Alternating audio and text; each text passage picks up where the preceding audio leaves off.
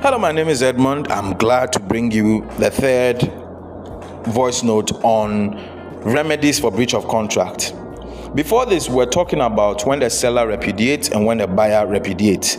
The seller repudiates, um, uh, and then the buyer also repudiates during the, the course of a contract. Now, we said that section 54 is when the buyer does not accept the repudiation okay? Then section 48 when the seller does not accept the repudiation.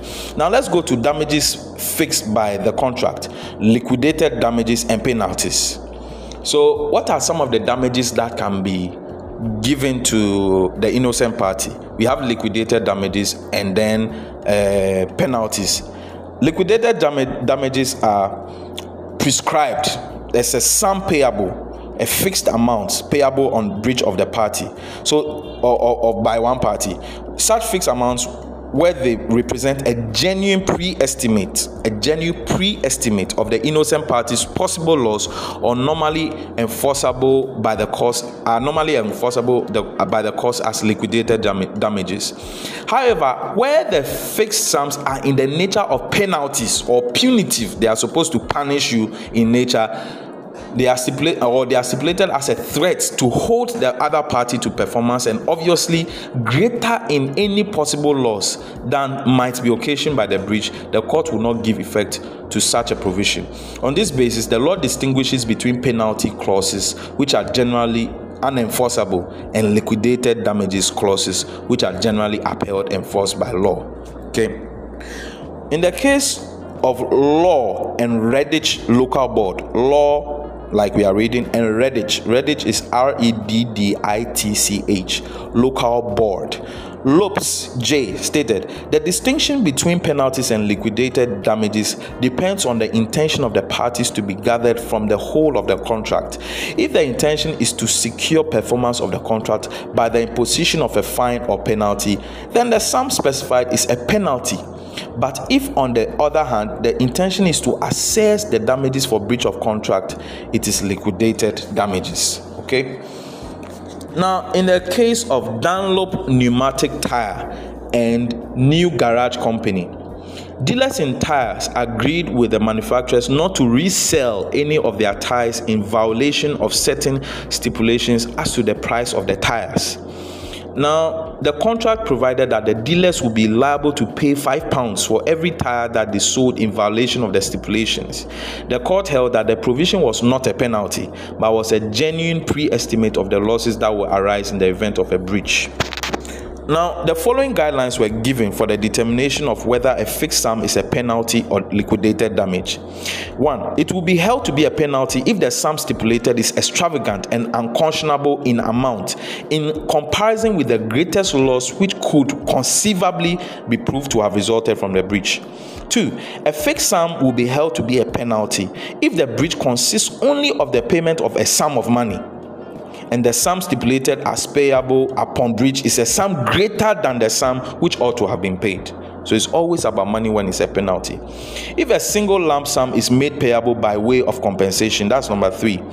If a single lump sum is made payable by way of compensation on the occurrence of one or more or of several events, some of which may occasion serious damage and other trivial on, uh, and others trivial damage, there's a, a presumption, but no more that it is a penalty okay.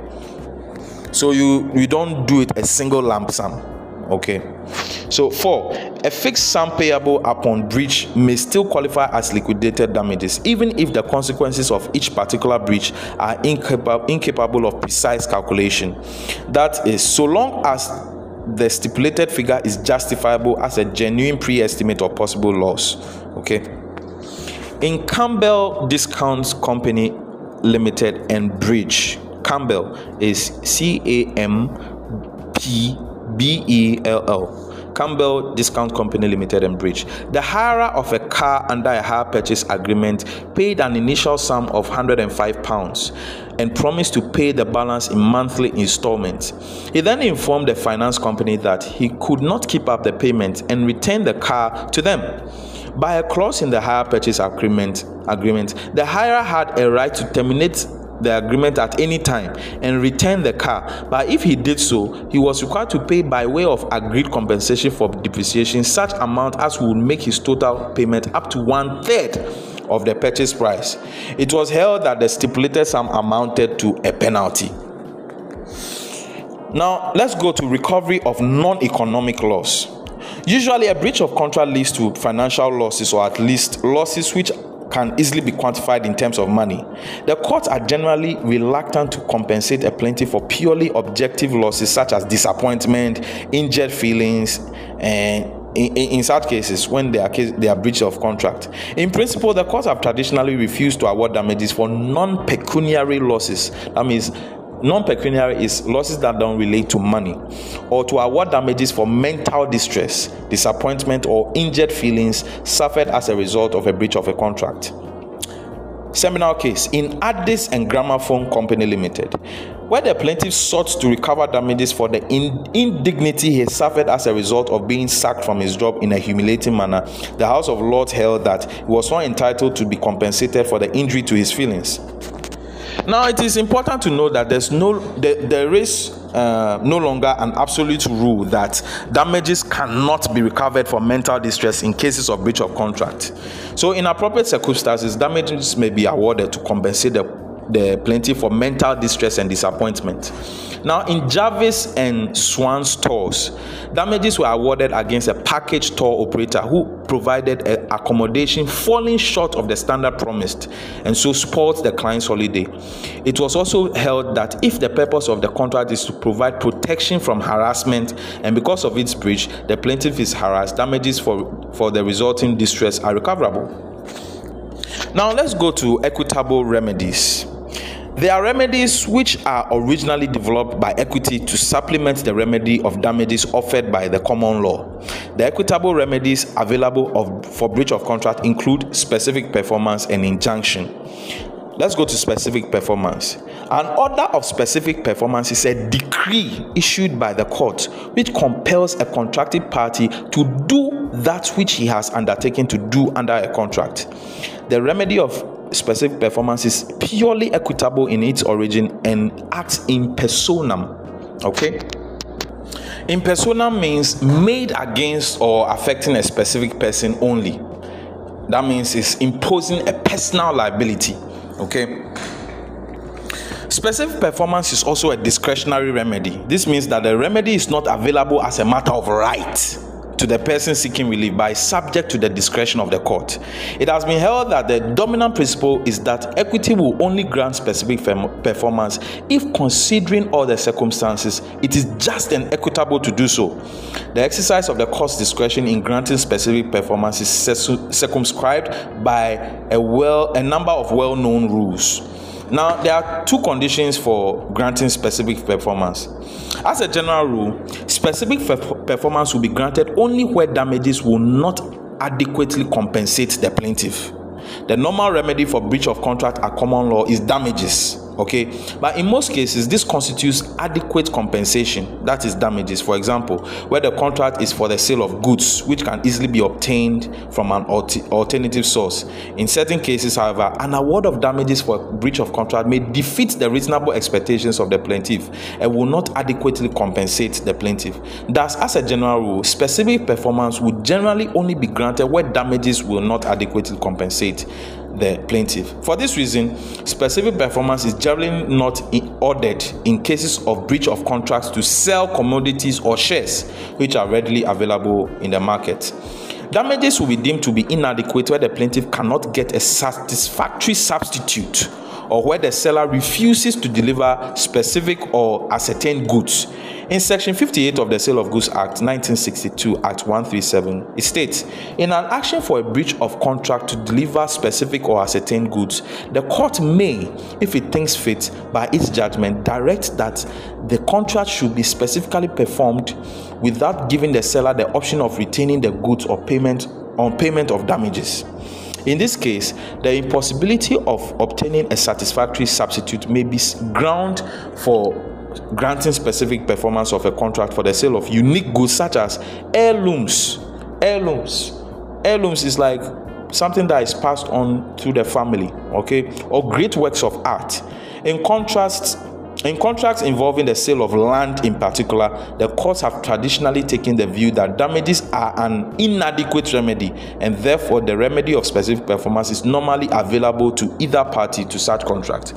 So, for land specific performance, okay, now in Redco Limited and Sarpong, Redco, Redco Flats, Medina, the respondent agreed to purchase a flat from the appellant company at a cost of 72,000. In 1980, the respondent made a down payment of 19,000 with the remainder to be paid upon completion. The appellant in 1981 informed the respondent that the flat would be ready in December 1981 and was asked to pay a second installment of 31,400. The respondent agreed and paid 32,000. At the end of 1981, no flat was allocated to the respondent. 7 years later, later, the appellant informed the respondent that the flat now cost 3 million Ghana, 3 million cedis. The respondent immediately sued on his contract and claimed specific performance on the ground that although 21,000 was outstanding, what had been paid so far constituted sufficient part performance to warrant the grant of specific performance. In his defense, the appellant stated that extraneous circumstances militated against the completion of the flat by the agreed date. The respondent then moved the court for judgment in that in that the defense disclosed no reasonable defense. Judgment was given for the respondent. On appeal to the Court of Appeal against the decision, it was held dismissing the appeal that the basis upon which specific performance would be granted in equity was quite settled. Certain, certain contracts were of such a nature that that time nature that time became of the essence and a mere award of damages was not enough okay so this was granted now in Ahumah and akoli in 1961 Ahumah is h A-H-U-M-A-H and Akoli. In 1961, the defendant negotiated with BTC for the sale of a plot of land for 1,200 pounds. A deposit of 800, 800 pounds was paid to BTC, of which the plaintiff contributed half and the defendant half. The defendant then went into possession and managed the land, paying the balance of the purchase price from the money thus obtained. In 1963, BTC, BTC executed a formal conveyance to the defendant.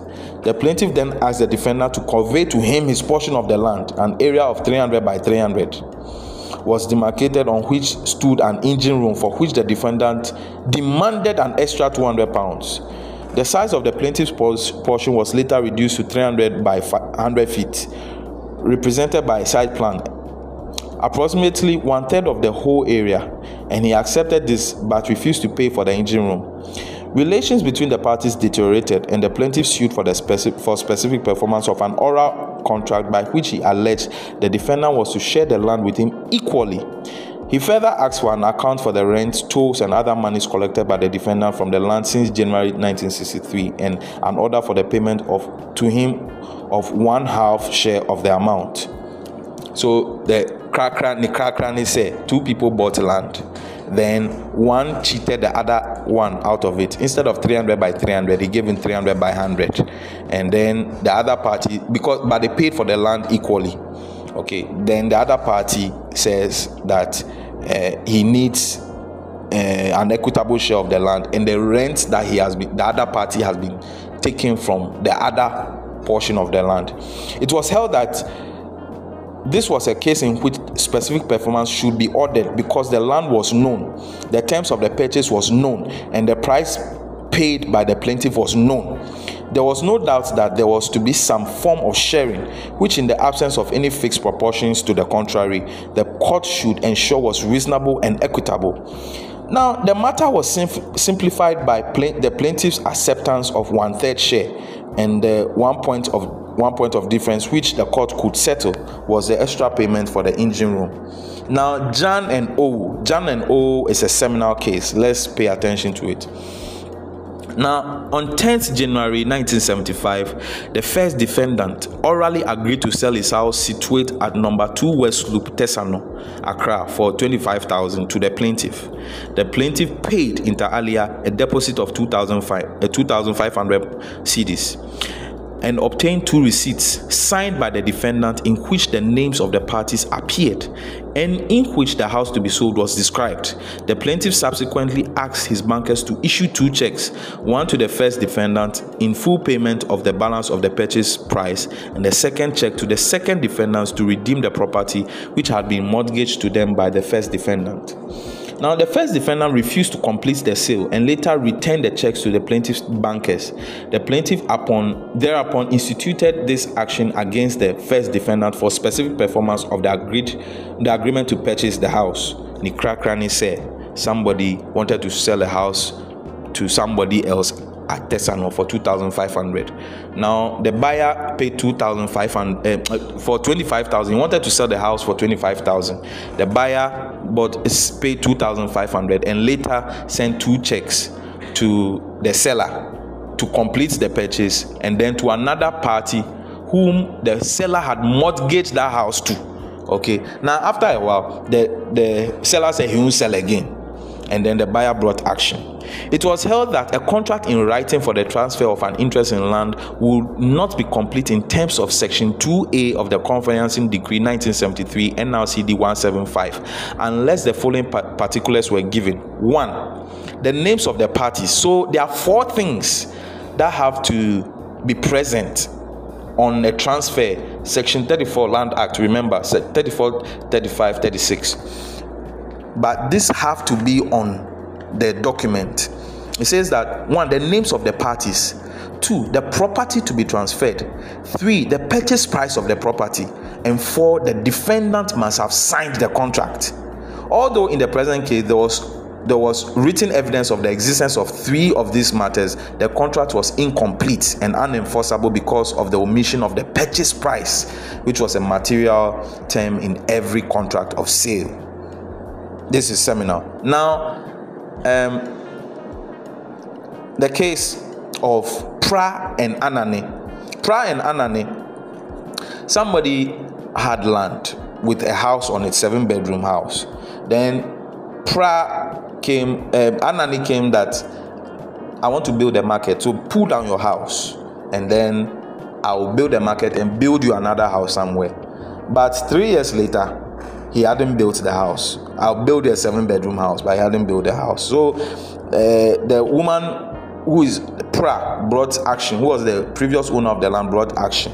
The learned trial judge rejected the appellant's case and held inter. So the, the appellants denied that they had committed a breach of the contract contained in the agreement and maintained that their failure to erect the house for the respondent earlier was due to her inability to select a site for the building. The learned trial judge rejected the appellant's case and held inter alia that they had shown a total lack of consideration for the respondent's interest.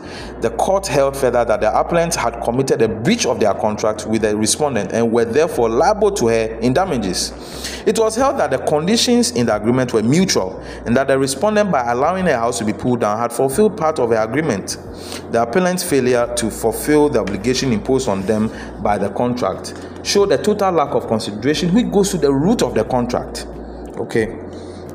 So the court noted that the general rule in equity was that an agreement to erect buildings could not be specifically performed, but there are certain exceptions to that general rule. The authorities show that where there is a definite contract by which a person which who, acquire, who has acquired land in consideration thereof has agreed to erect on the land so acquired a building of which the particulars are clearly specified and the erection of which is of an importance to the other party who which cannot adequately be measured by pecuniary damages. That is in a case in which specific performance ought to be ordered and also to be considered is whether there is a building of which the, part- the particulars are clearly specified the question the instant case was whether, from the evidence on record, the case for the respondent could be brought within any of the exceptions above stated. The first question is whether the work, as described in the contract, was sufficiently defi- de- defined. It was so that it was not. The other question was whether the appellant obtained possession of a piece or parcel of land on which the respondent's building was to be erected by means of the contract for its erection. Clearly, they did not. It seemed, therefore, that this case could not be brought within the exceptions laid for an order for specific performance. Specific performance will normally be granted where the quantum of damages is difficult to assess and would be unfair to the plaintiff. Now, also, in another case, but we, we must avert our minds to the fact that the court will not order a contract to be specifically performed if the contract is incomplete or if its terms are uncertain. Now, in the case of Asare and Entry, the defendant owned several plots of land at Adabraka, some of which he sold to interested parties. The plaintiff expressed interest in buying some one of the, these plots provided by the provi- eh, these plots provided the price was right. Now, the plot was never identified. Three years later, the plaintiff sued the defendant for specific performance of a partly performed agreement for the sale for, for the sale by the defendant of his plot of land at Adabraka measuring 120 by 60 feet for the sum of 2,000 cedis. So the the defendant went to sell the land for 2,000 cedis. The land size is 120 by 60 feet. So the the plaintiff brought action for specific performance. In support of his claim, the plaintiff tendered Exhibit A, a temporary receipt which read Receipt from Mr. S.K. Entry, the sum of 50 pounds, being part payment of the cost of plot 120 by 60 feet to be sold to him. Signed J. J.G. Asari, 1st December 1964. The trial judge, Antechi, upheld the plaintiff's claim and granted both specific performance and an injunction in his favor. He further held that the parties, being Ghanaians, intended the contemplated sale and purchase to be controlled by the customary law. Now, listen to this. The defendant appealed and it was held, allowing the appeal that there was no effective contract between the parties which could be specifically enforced since A. There was no agreement as to the purchase price. B. The parties were not ad idem about the subject matter of their inchoate agreement. C. The payment of part of the purchase price per se was not sufficient evidence of part performance of a contract or contract of a sale of land, and it could not be deduced from Exhibit A that the payment of 50 pounds was made as part performance of a concluded contract of sale. Specific performance will not be ordered if it would be impossible for the defendant to comply with the order. For example, the remedy will not be ordered in a contract for sale of land not owned by the vendor or if the contract is oppressive. Okay. Now, also, the court normally will not order specific performance of contracts for personal services or contracts, the, perf- the performance of which will uh, require the constant supervision or monitoring of the court. As a rule, the court will not order specific performance of contracts involving application of personal skill. For example, the court will generally not compel an employee to do any work by ordering specific performance or of a contract of employment or by restraining the breach of such contract by injunction. The policy reason being that it would be improper to compel one man to serve another. By the same rule, an employer will not be compelled by equity, uh, by equity to keep a servant. Specific performance will not also be ordered where there's lack of mutuality. Okay? Um, and where there's mutuality is to say that the remedy will be available to a plaintiff if it would could be awarded against him so against a child. So for this reason specific performance will generally not be granted to a minor since the remedy does not lie against a minor. So you cannot give specific performance against somebody which specific performance cannot be given against. Or so because a child you cannot give specific performance against a child. That child cannot seek specific, specific performance unless that child has um, performed fully his obligation such that the other party cannot bring any uh, suit against him. The case is in Lartey and Bannerman. Now, the defendant, a of the State Housing Corporation, contracted to sell his property to BL. BL informed the defendant that he was buying the property for his daughter. So Bannerman sold the house to Lartey. Okay, and uh, the Late said, I'm buying the property from my daughter, who is the infant, who is an infant. After BL had, in pursuance of the contract, paid part of the purchase price and given the balance to his solicitor to be given to the defendant when he executed the deed of assignment, the defendant refused to execute the deed of assignment. Consequently, BL brought an action in his own name for inter alia specific performance against the defendant. While giving evidence, however, BL testified that his daughter was a minor. He was therefore cross examined about his authority to commence and maintain the action. The writ was subsequently amended to indicate that the plaintiff was suing by BL, her next of kin. The defense thereupon claimed that the agreement could not be specifically not be specifically enforced as it is purported to have been made with an infant. The trial judge refused to decrease specific performance on the ground of the absence of mutuality in contracts involving in- infants. But on appeal, the appeal court um, allowed the appeal and said that even though specific performance cannot be granted against a minor, if the, the minor has performed, um, it cannot be granted for a minor, if the minor has performed uh, his duty such that um, the other party cannot bring anybody, any suit against him, then the remedy should be available to him. Now let's go quickly to injunction. Injunction, we see the case of Lumley and Wagner. Lumley is L U M L E Y. Wagner. A lady had agreed to sing at a theater for a, specific, a specified period at an agreed remuneration. It was held that a decree of specific performance was not available to compel her to honor the agreement. In this case, Miss Warner could not compel by a decree of specific performance to sing for Lumley, but an injunction could lie to restrain her from breaking her other in undertaking not to sing elsewhere under the agreed period. Now, an injunction is an order of the court to a party to a contract to do or refrain from doing a specified act. So, an injunction restrains the commission or continuance of some wrongful act. So we have a prohibitory injunction which will prohibit you, a mandatory injunction which will mandate you okay? Then there's an interim in- injunction which is designed to regulate the position of the parties pending a hearing or final determination of the suit. So it's interim. Okay?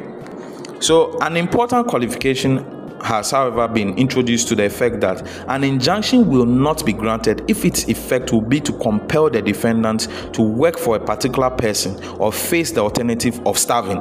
In this regard, if A agrees to give the whole of his time to the service of B and contracts not to serve anybody else in any other capacity, an injunction may not be granted to prevent A from breaching that undertaking because the inevit- inevitable result will be to compel A to work for B or otherwise staff. We come to the end of remedies for breach of contract. Thank you very much, and I wish you all the best in the exam. Love you guys.